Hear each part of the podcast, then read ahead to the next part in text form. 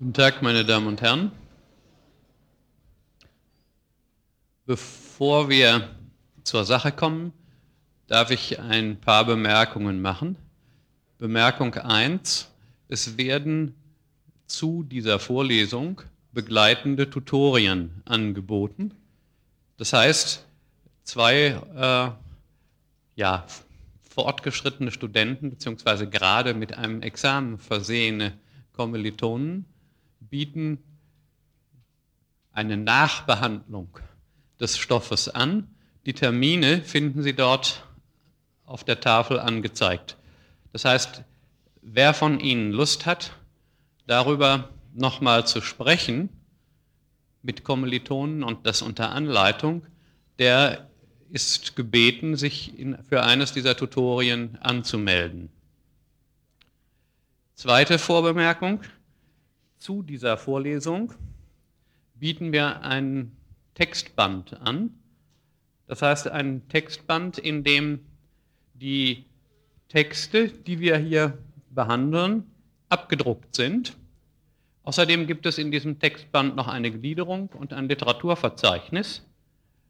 Äh, Im Prinzip ist es möglich, dass man sich auf die Klausur, davon will ich gleich noch etwas erzählen, auch anhand dieser Texte vorbereitet. Diejenigen von Ihnen, denen ich schon nach der ersten Stunde auf den Wecker falle, die haben also die Möglichkeit, einfach durch Lektüre der Texte sich auf die Klausur vorzubereiten. Äh, und dann entgehen sie der Fülle, die ja aber ohnehin nach den ersten Stunden immer ein bisschen nachlässt. Ich denke immer wegen der, wegen der Reader. Und dieses Lesebuch, diesen Reader, können Sie im Anschluss an diese Vorlesung zunächst einmal äh, kaufen und der kostet 10 Mark. Und der wird hier oben ausgegeben. Das ist der Selbstkostenpreis. Wir haben die selber hergestellt. Ja, also das ist nicht, der Reader bezieht sich, wenn ich das recht sehe, auf den Stoff des Sommersemesters. Und für das Wintersemester gibt es dann nochmal an. Wenn Sie schon einen haben, einen solchen Reader, aus dem letzten Jahr, dann brauchen Sie keinen neuen. Und wenn Sie jemanden finden, der Ihnen nach bestandener Klausur im letzten Semester äh, den abtritt, äh, dann brauchen Sie, wie gesagt, auch nicht hier einen neuen zu erwerben. Da gibt es vielleicht kleine Unterschiede, aber die sind nicht so wichtig. Wenn Sie es nicht gleich nach der Vorlesung erwerben wollen, äh, dieses Textbuch, dann können Sie es später erwerben bei meiner Sekretärin, der Frau Dobrewski, im Raum C439 oder bei, bei einem unserer Assistenten, bei Herrn Dr. Vogelgesang im Zimmer C359. Das äh, war die zweite Vorbemerkung. Die dritte Vorbemerkung bezieht sich auf die Klausur. Am Ende der Gesamtveranstaltung. Das heißt also, nach dem Sommersemester wird eine Klausur angeboten äh, und diese Klausur müssen Sie bestehen irgendwie, äh, wenn Sie Volkswirtschaft, Betriebswirtschaft oder Soziologie studieren wollen. Wenn Sie die Klausur nicht bestehen, haben Sie die Möglichkeit, einen zweiten Versuch zu machen. Wenn Sie, was ich mir gar nicht denken kann, beim zweiten Versuch auch nochmal scheitern sollte, sollten, dann haben Sie die Möglichkeit, äh, sich von mir mündlich auf den Zahn fühlen zu lassen. Nun sehe ich Sie natürlich alle sehr gern, aber nicht unbedingt bei solchem Anlass. Also versuchen Sie die Klausur gleich beim ersten Mal zu schaffen.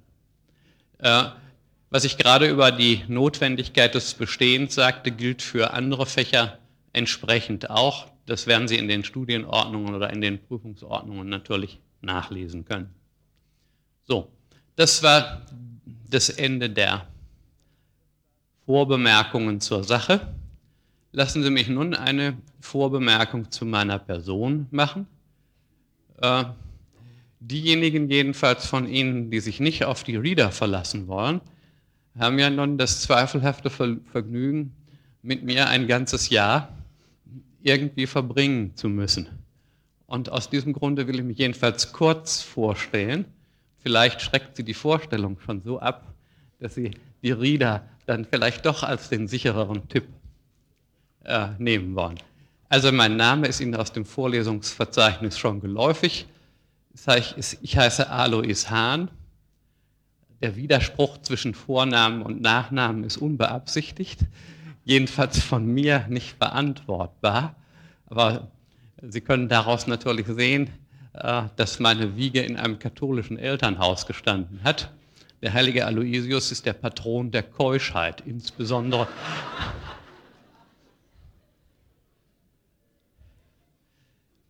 Ja, insbesondere der, insbesondere der der studentischen Jugend, äh, der Knaben vor allem. Ich will das nicht weiter vertiefen. Ich bin 1941 geboren und wie Sie äh, beim Akzent leicht anhören, in Westfalen, habe in Freiburg seit 1961 äh, und dann in Frankfurt Soziologie im Hauptfach studiert, Volkswirtschaft, Philosophie und Geschichte. Und habe 1967 in Frankfurt am Main promoviert mit einer Arbeit, von der hier vielleicht gelegentlich nochmal die Rede sein wird. Ich habe nämlich promoviert mit einer Arbeit über Einstellungen zum Tod und ihre soziale Bedingtheit. Darüber werden wir hier aber relativ wenig handeln, aber es kann immer mal gelegentlich kommen, denn wie Sie sich vorstellen können, ist das ein Thema, das nicht allzu viele Leute auf die Straße bringt. Äh, dann war ich vier Jahre Assistent in Tübingen, an der Uni in Tübingen, und habe dort habilitiert mit einem Thema über Wissenschaftssoziologie, war dann vier Jahre Professor an der Pädagogischen Hochschule in Esslingen im Schwabenlande am Neckar und bin seit 1974 mit allerdings größeren Unterbrechungen hier in Trier als Professor für Soziologie. Ich war zwischenzeitlich ein Jahr in Paris als Professor an der École Haute d'études en Sciences Sociales. Das ist eine der ja, äh, ist eine ganz gute Schule.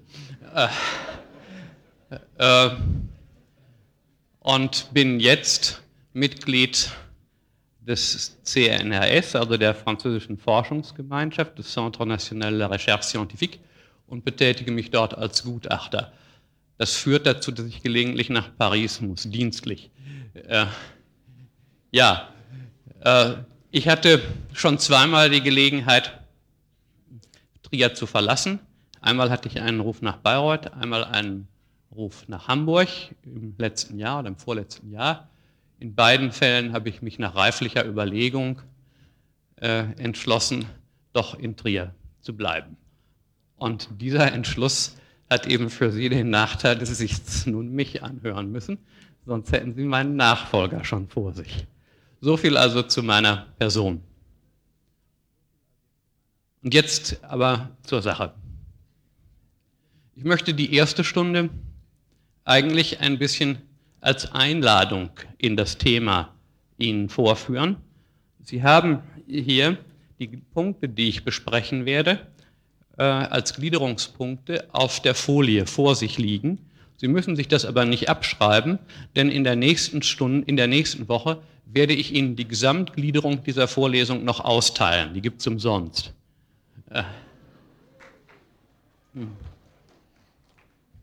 Also umsonst in dem Sinne, wie man sagt, gratis. Ich hoffe nicht umsonst in dem Sinne, wie man sagt, vergeblich. Ich hoffe, es hilft. Äh, damit, wir, damit wir den Einstieg etwas leichter finden, fange ich mit der Frage an, die Sie sicher erwartet haben. Was ist das eigentlich, die Soziologie? Was ist das?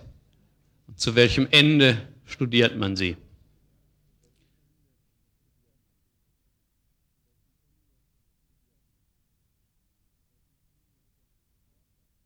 Die übliche Antwort ist eigentlich die, dass man sagt, nun ja, die Soziologie ist die Wissenschaft von der Gesellschaft. Aber das hilft uns nun auch nicht sehr viel weiter, denn jetzt könnte man die Frage stellen, und was ist die Gesellschaft, bitte? Und um diese Frage zu beantworten, gehe ich einen kleinen Umweg mit Ihnen. Ich erzähle Ihnen nämlich ein Märchen, das Sie alle kennen, äh, und werde sagen, dass die Gesellschaft so wie eine der Hauptpersonen in diesem Märchen ist.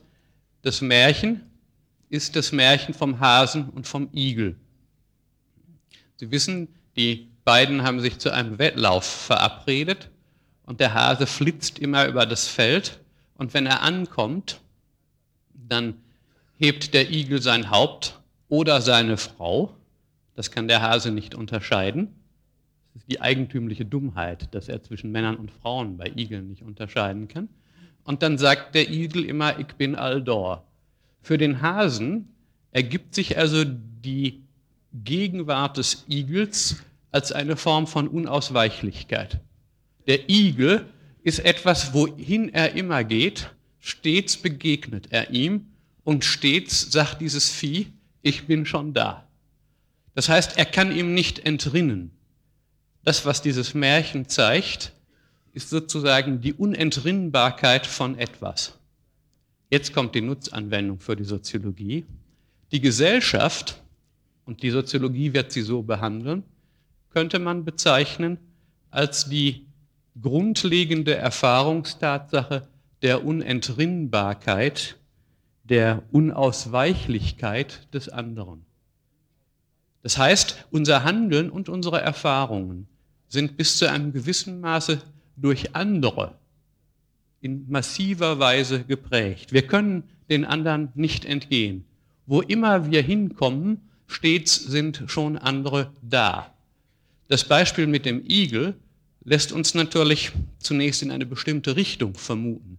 Wir können das nicht tun, was wir gerne tun möchten, weil andere schon da sind, die uns bestimmte Handlungsmöglichkeiten verbauen, die uns, wenn wir bestimmtes tun, mit ihren Stacheln entgegenkommen. Ralf Dahrendorf, der bevor er Staatssekretär wurde und dann Rektor an der London School of Economics und dann in Oxford Soziologe war, hat diesen Tatbestand einmal beschrieben mit der berühmten Formulierung, Gesellschaft sei eine ärgerliche Tatsache. Gesellschaft sei eine ärgerliche Tatsache. Und Sartre, den die einen oder anderen von Ihnen sicher aus der Schule kennen, ein vor einigen Jahren gestorbener, berühmter französischer Philosoph, Sartre hat einmal gesagt, die Hölle, das sind die anderen. Und das Schlimme an dieser höllischen Situation ist, dass man den anderen nicht ausweichen kann.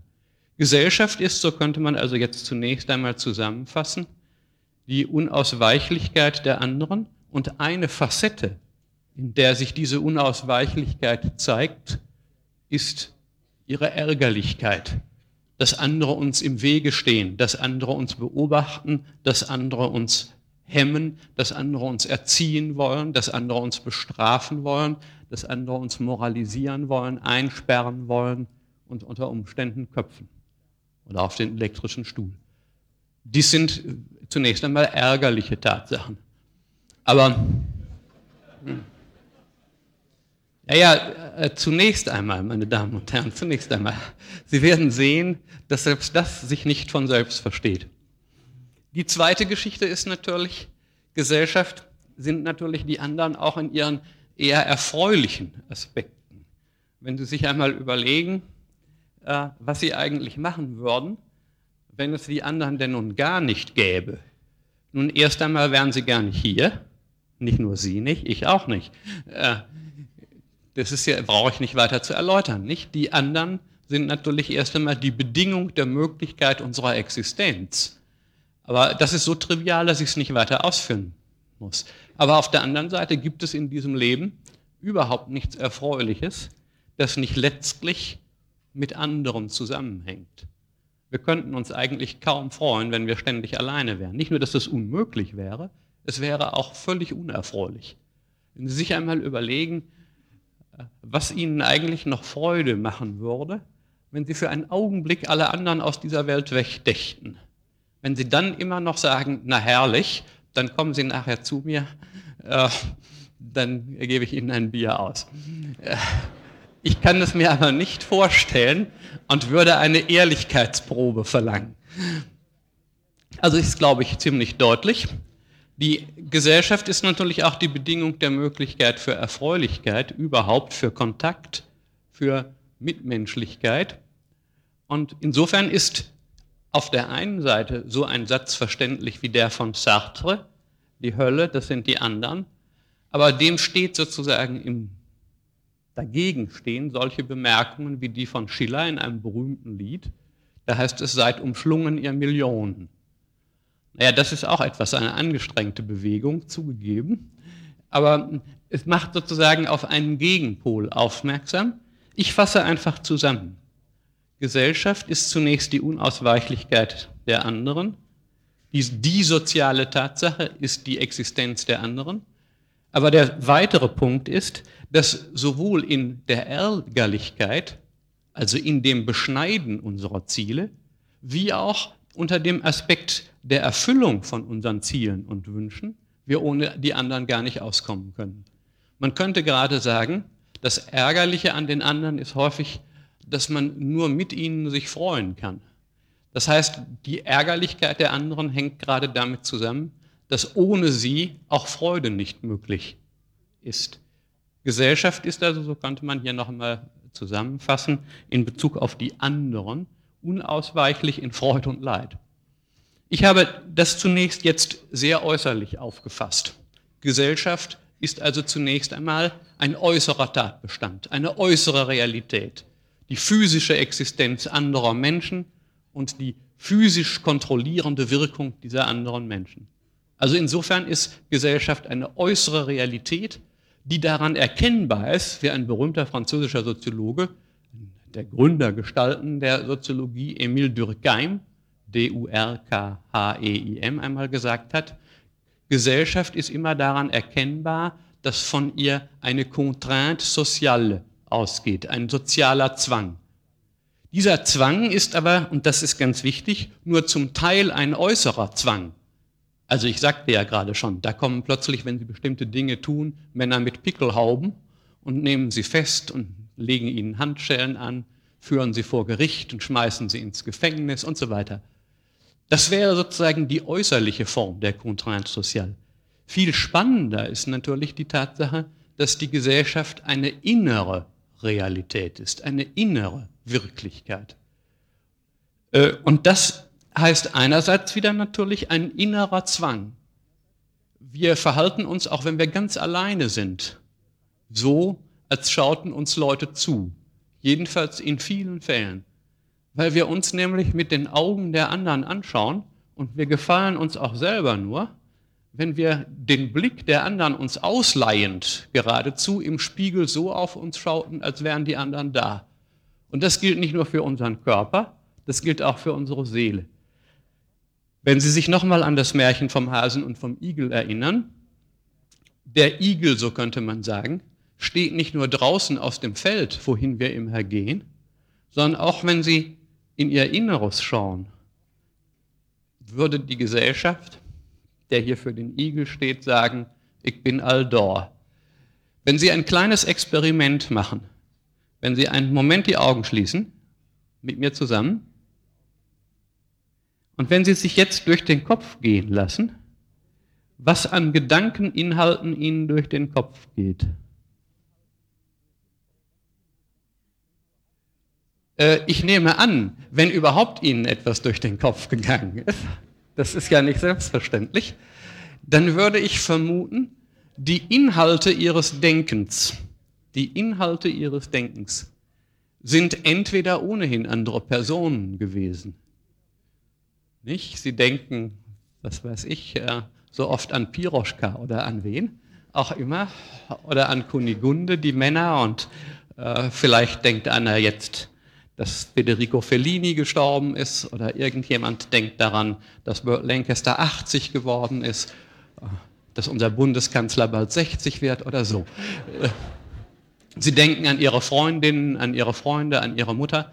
Das heißt, ein großer Teil unseres Gedankeninhalts bezieht sich auf andere. Aber das ist auch wiederum nur das Äußerlichste vom Innerlichen.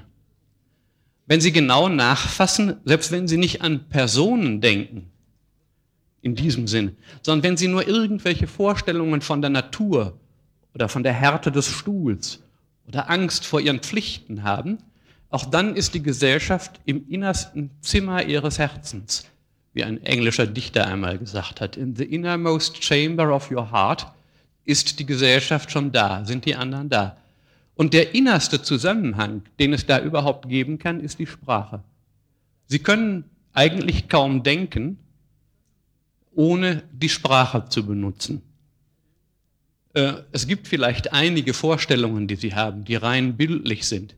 Aber wenn Sie einigermaßen artikuliert mit sich selber umgehen, verwenden Sie, auch wenn Sie ganz alleine sind, Sprache.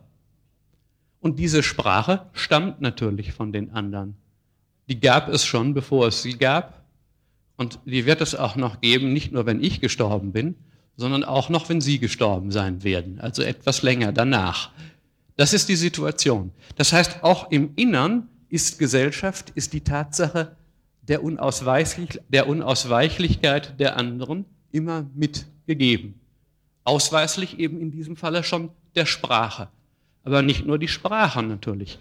Unsere Normen, unsere Vorstellungen vom Schönen, vom Hässlichen, unsere Vorstellungen von Gott oder davon, dass es ihn vielleicht nicht gibt, schrecklicherweise oder glücklicherweise, je nachdem. Auch das stammt sozusagen aus Begegnungssituationen mit anderen Menschen. Den anderen, so könnten wir sagen, verdanken wir, wenn verdanken ihnen nicht ein zu positiver Ausdruck ist, auch unsere Sprache. Und jetzt wird es eigentlich noch spannender, finde ich.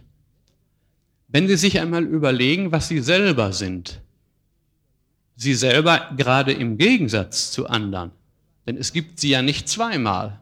Es gibt sie nur einmal. Das ist ganz wichtig für sie selbst und für uns, dass sie nicht zweimal auf der Welt herumlaufen.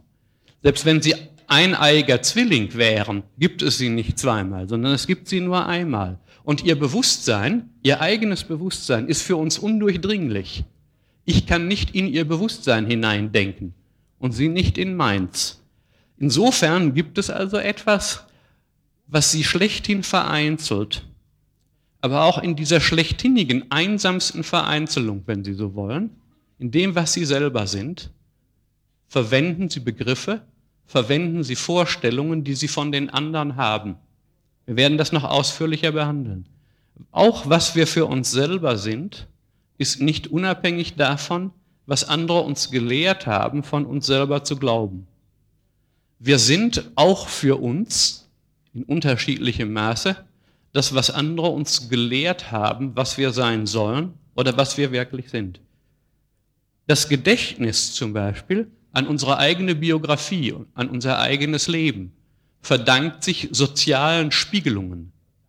Wir sind insofern, wenn wir unsere eigene Geschichte anschauen, das, woran uns andere erinnern.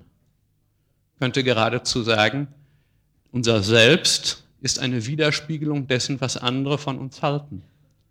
Bei Kindern kann man das sehr schön noch sehen, wie das entsteht. Die Erinnerungen von einem bestimmten Punkt an, die man an seine früheste Kindheit hat, ist eigentlich etwas, woran man erinnert worden ist. Ja, bis hin zur Sprache selbst. Äh, wir reden uns mit den Namen an als Kleinstkinder, weil wir das Ich noch nicht kennen, mit denen andere von uns sprechen. Alo ist bös. Alo hat genascht. Alo ist ein Schurke. Alo kommt in die Hölle und so fort. Nicht? Sie können das äh, sich sehr schön vorstellen. Und von einem bestimmten Punkt an lernt man äh, an der Stelle, wo vorher nur die Mutter gesagt hat, Alo nascht, äh, zu sagen, ich habe genascht. Und dann wird plötzlich, was man selber ist, unentwillbar bezogen äh, auf das, was andere von uns wissen. Wir sind für uns selbst, was wir anderen verdanken. Wobei immer, das halten Sie im Auge, dieser Ausdruck verdanken vielleicht zu positiv ist. Wir sind auch das, wozu uns andere verflucht haben. Wir sind, wie Heidegger das einmal formuliert hat, geworfene Wesen. Wir sind da und dafür können wir nicht. Aber nicht nur, dass wir physisch da sind, dafür können wir nicht, sondern die Art, wie wir für uns da sind, als diejenigen, die über sich nachdenken können, als diejenigen, die über sich sprechen können, sind wir so, wie wir in der Auseinandersetzung mit anderen geworden sind. Gesellschaft ist also, um es nochmal zusammenzufassen, eine innere Realität. Das sind also die vier Punkte. Gesellschaft als Ärgernis, als erfreuliche Tatsache, als Geborgenheit in einer sozialen Welt. Gesellschaft als äußere Tatsache der sozialen Zwänge, aber auch als innere Tatsache der sozialen Zwänge und als innere Tatsache der Unausweichlichkeit der Bindung unseres Lebens, der Bindung unserer Biografie an fremde Vorgaben. Also auch hier gilt, nicht nur die innere Realität als Zwang ist sozial verursacht und sozial bedingt, sondern auch das, was uns innerlich erfreut, das, was wir wollen, das, was wir erstreben, ja, das, was wir sind, ist eine soziale Tatsache. Äh, lassen Sie mich nun diese Verallgemeinerungen ein bisschen differenzieren. Äh, lassen Sie mich nun die gesellschaftlichen Tatbestände ein wenig unter die Lupe nehmen. Bislang habe ich immer nur von den anderen gesprochen. Das ist natürlich eine grobe Vereinfachung. Und diese Vereinfachung geben wir, geben wir jetzt auf. Zunächst einmal nämlich äh, werden wir versuchen, die, die anderen in Typen zu bringen. Die anderen werden wir in Typen bringen. Ich habe einen Punkt vergessen, den ich noch äh, Ihnen doch eigentlich gerne sagen müsste, sagen wollte. Als ich da von der Unausweichlichkeit der anderen gesprochen habe, habe ich vergessen, einen großen Soziologen, den ich schon gerade erwähnt habe, mit einer berühmten These zu erwähnen. Dürkheim nochmal. Dürkheim hat nämlich behauptet, wenn die Menschen von Religion und von Gott sprechen, dann meinten sie eigentlich die Gesellschaft. Die Gesellschaft sei eigentlich, weil sie so unanschaulich ist, gleichsam Gestalt geworden in dem, was die Menschen dann hinterher Gott oder Religion genannt haben. Dürkheim geht sogar so weit zu sagen, die Religion ist nichts anderes als, oder die Götter sind nichts anderes als ein anderer Ausdruck für Gesellschaft. In Gott wird die Gesellschaft gleichsam Gestalt. Denn wie die Götter allmächtig sind, so ist es auch die Gesellschaft.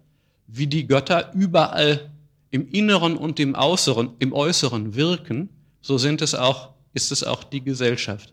So wie die Götter uns erschaffen haben, so haben uns in gewisser Weise unsere Individualität, so verdanken wir in gewisser Weise auch unserer Individualität sozialen Prozessen. Wir werden sicher noch darüber reden, äh, ob der Dürkheim da recht hat in Bezug auf die Religion. Aber so viel scheint mir jedenfalls deutlich, dass vieles von dem, was die Menschen über Gott und die, und die Religion sagen, sich auch von der Gesellschaft sagen ließe. Das ist, scheint mir ganz eindeutig. So, nach diesem Nachtrag kommen wir also jetzt auf diesen Punkt 2, auf die Differenzierung der gesellschaftlichen Tatbestände. Zunächst einmal, die anderen gibt es natürlich immer nur als bestimmte Typen von anderen. Ein Typus ist Ihnen sofort deutlich, andere kommen nicht vor, es sei denn als Männer oder Frauen. Das heißt, die anderen sind immer schon entweder Männer oder Frauen, sind immer schon entweder alt oder jung. Die elementaren Differenzierungen von Andersartigkeit. Im Französischen sagt man häufig hier auch die Alterité, die Andersartigkeit. Die anderen begegnen uns also nicht immer als andere schlechthin, sondern als andere bestimmter Art. Und die fundamentale Differenz, unter der uns andere begegnen, ist natürlich die der Männlichkeit oder der Weiblichkeit. Wobei, und darauf werden wir ausführlich zu sprechen kommen, Sie werden vielleicht denken, was männlich ist oder was weiblich ist, das ist biologisch. Die Soziologie lehrt, das werde ich versuchen im Laufe der Vorlesung zu zeigen, dass an dem, was wir männlich nennen und an dem, was wir weiblich nennen, das Biologische den geringsten Anteil hat. Das ist nicht völlig auszuschließen natürlich, das gibt es, klar.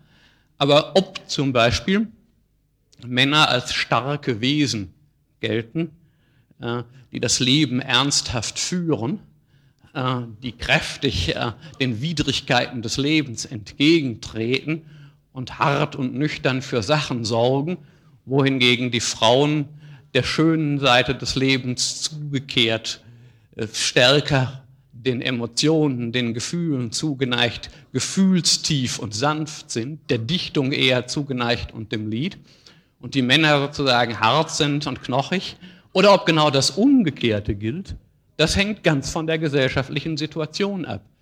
In bestimmten Gesellschaften beispielsweise ist man der Meinung, dass das Feldbestellen eine so harte Arbeit sei, dass Männer als zarte Wesen, die sie nun mal sind, zu sowas überhaupt nicht in der Lage äh, seien und dass da nur die kräftigen, widerstandsfähigen weiblichen Wesen dazu in der Lage sind, solche schlimmen Sachen überhaupt hinzubringen. Die Männer in diesen Gesellschaften gelten als diejenigen, die allenfalls in der Lage sind, Lieder zu machen, zu singen äh, und überhaupt sich um die schönen Seiten dieses Daseins zu kümmern.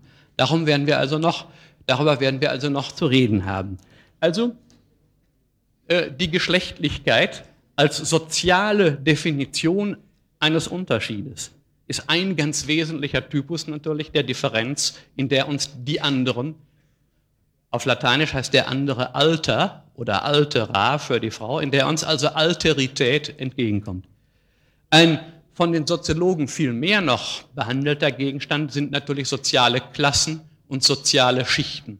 In vielen Gesellschaften, auch in unserer, gibt es soziale Klassen oder soziale Schichten. Das ist, werden wir im zweiten Semester sehen. Ich knüpfe zunächst an bei dem, was jeder von Ihnen weiß. Das heißt, Gesellschaften differenzieren sich danach, dass einige von den Mitgliedern im Besitz von bestimmten Gegenständen sind und andere nicht. Einige haben Fabriken, Autos, Radios, Arbeitsplätze äh, andere brauchen überhaupt nicht zu arbeiten, weil sie das nicht nötig haben. Andere haben nicht einmal Arbeit.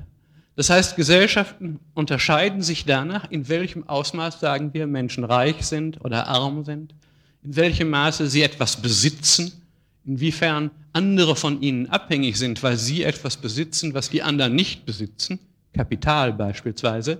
Und Gesellschaften sind von Anfang an dadurch charakterisiert, dass die anderen, mit denen wir es zu tun haben, Menschen einer anderen Schicht, einer anderen Klasse sind, einer Klasse, die über uns oder unter uns liegen kann, oder auch Menschen der gleichen Schicht. Und damit verbindet sich sofort ein zweites. Die anderen, von denen hier die Rede ist, erscheinen uns immer auch als Wesen mit größerer oder geringerer Macht, mit größerer Verfügung über faktische, tatsächliche oder auch sogar legitime Verwendung von physischer Gewalt. Gesellschaft ist nicht nur eine friedliche Angelegenheit. Gesellschaft ist auch ein Verein, in dem Gewalt ausgeübt wird und in dem die einen mehr Gewalt ausüben können als die anderen, ja, in dem die einen Gewalt ausüben dürfen und die anderen nicht. Wie Gesellschaften sich, wenn man verschiedene Gesellschaften miteinander unterscheiden, kann man gerade daran sehen, in welchem Maße physische Gewalt verteilt wird und insbesondere in welchem Maße berechtigte Formen von Gewalt existieren oder nicht. Äh, ich hatte schon kurz erwähnt, dass wir Rollen unterscheiden. All dies wird ausführlich noch behandelt. Die anderen begegnen uns in sehr unterschiedlichen Rollen.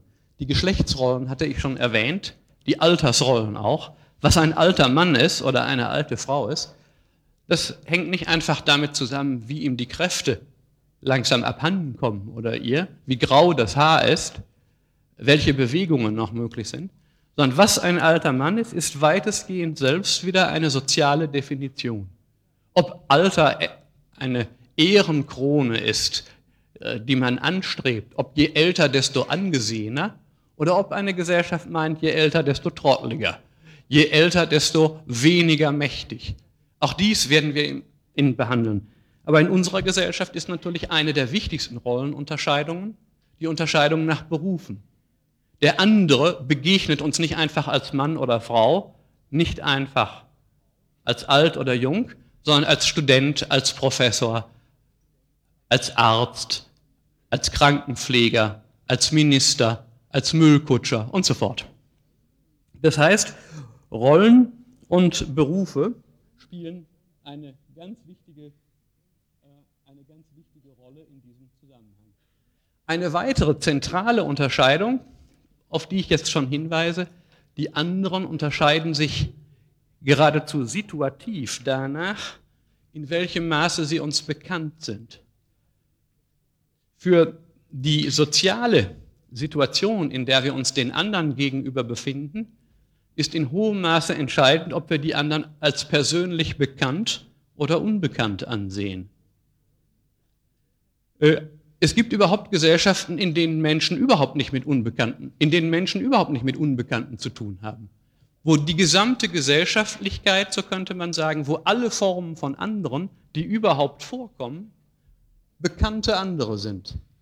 Wo man jeden, jeden persönlich beim Namen nennen kann, ja, wo man im Extremfall sogar sagen kann, hm, was sein ganzes Leben war. Stellen Sie sich eine Gesellschaft vor, die nur aus Ihnen und Ihren Eltern bestünde und Sie wären immer zusammen gewesen, sagen wir, auf einem Bauernhof. Aber nicht ein Bauernhof wie heute, der für den Markt produziert, sondern ein Bauernhof, in dem sich das ganze Leben abspielt, vielleicht noch unter Zuhilfenahme nachbarschaftlicher Kontakte. In einer solchen Gesellschaft würden nur Menschen leben, die sich völlig kennen, die ihr gesamtes Leben, ihre gesamte Biografie miteinander teilen. In unserer Gesellschaft gibt es das überhaupt nicht mehr. Es gibt überhaupt keinen Menschen, den Sie ganz kennen. Manche kennen Sie zwar, aber von jedem von uns kennen, von jedem von denen Sie kennen, alle Leute, die Sie kennen, von denen kennen Sie eigentlich immer nur einen ganz kleinen Ausschnitt der Person. Sie kennen nicht den ganzen Menschen. Schon das Innere normalerweise nicht. Das kennt vielleicht nur der Beichtvater, dem der Betreffende das gesagt hat. Sie als normaler Mensch haben keine Möglichkeit, meine Sünden kennenzulernen, wenn ich welche hätte. Nicht? Aber Sie können natürlich davon ausgehen, dass sogar ich welche habe. Äh, aber Sie wissen sie nicht.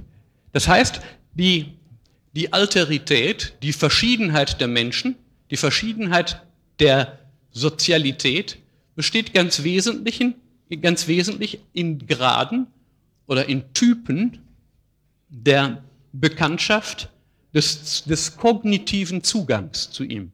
Des kognitiven Zugangs zu ihm. Ich schließe das, diesen Punkt hier erst einmal ab. Wir kommen auf vieles nochmal zurück und gehe auf einen weiteren Punkt. Nicht nur die anderen, freilich, werden typisiert nach Rolle, nach Klasse, nach Geschlecht, nach Graden der Bekanntheit, nach unterschiedlichem Zugang zur Macht.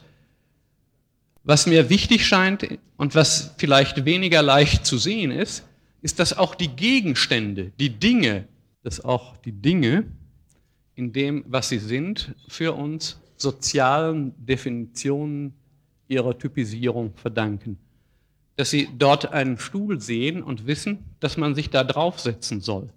Und dass der nicht etwa da ist, um einen langweiligen Professor mit Wurfgeschossen versehen zu können. Das sieht man dem Stuhl nicht an. Sie sehen das dem Stuhl an. Sie wissen das, weil Sie das gelernt haben. Dass Sie, wenn Sie ein kleines Häuschen besuchen, wo man draufschreiben kann, besetzt oder frei, was man da alles machen kann mit diesen Gegenständen, das sehen Sie diesen Gegenständen an. Das heißt, die Gegenstände sind nicht einfach identisch mit dem, was man technisch mit ihnen machen könnte, sondern die Gegenstände sind für uns das, was man sozial anerkannterweise mit ihnen machen kann. Wenn sie jetzt alle auf die Stühle steigen würden, äh, dann würde das, wäre das physisch möglich. Trotzdem würden sie fürchten, vielleicht fürchten, wenn sie das täten, als jemand zu gelten, der sich nicht anständig benehmen kann etwa. Das heißt, der Umgang mit den Dingen und das, was die Dinge für uns selber sind, ist selbst eine soziale Tatsache. Die Dinge sind nicht das, was sie sind von Natur, sondern die Dinge sind das, was sie sind, aufgrund der Bedeutungen, die sie in den Gesellschaften, in denen wir verkehren, haben. Dass etwas ein Schuh ist äh, und dass man daraus nicht Wein trinkt unter normalen Umständen, ist etwas, was man lernen muss. Wenn Sie kleine Kinder sehen, da sehen Sie häufig, wie die üben. Die gehen mit den Gegenständen so um, wie man physisch nur mit ihnen umgehen kann, etwa im Spiel. Die versuchen, ob man Schuhe zerbeißen kann, ob die schmecken, die versuchen, ob die wasserdicht sind, die versuchen, ob man da Tomaten hineinlegen kann und so weiter. Sie können sich alle möglichen Dinge ausdenken. Dass Schuhe nur zum Anziehen sind und dass man Schuhe anzieht, wenn man nach draußen geht und Pantoffel, wenn man drin ist, dies alles sind Dinkerfahrungen, die nicht einfach physische Dinkerfahrungen sind, sondern dies sind Erfahrungen vom erlaubten und unerlaubten Umgang mit Gegenständen.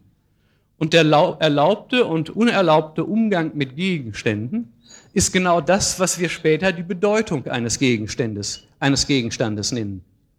Das heißt, um in eine Kultur wie die deutsche oder die japanische oder die italienische, die europäische oder die asiatische hineinzuwachsen, müssen sie im Umgang mit den anderen lernen, was die Dinge sind. Was ein Wald ist beispielsweise, hat mir neulich ein französischer Freund gesagt, um zu wissen, was ein Wald ist, muss man Deutscher sein. Ob das nun stimmt, das weiß ich nicht, aber Sie sehen jedenfalls, was hier gemeint ist. Es gibt offenkundig eine Bedeutung des Waldes, die man nur hat, äh, wenn man Lieder kennt wie Ihr Täler weit und Höhen. Damit Sie bei diesem schönen Wetter noch ein bisschen dazu kommen, unterbreche ich mich hier einfach. Vielen Dank.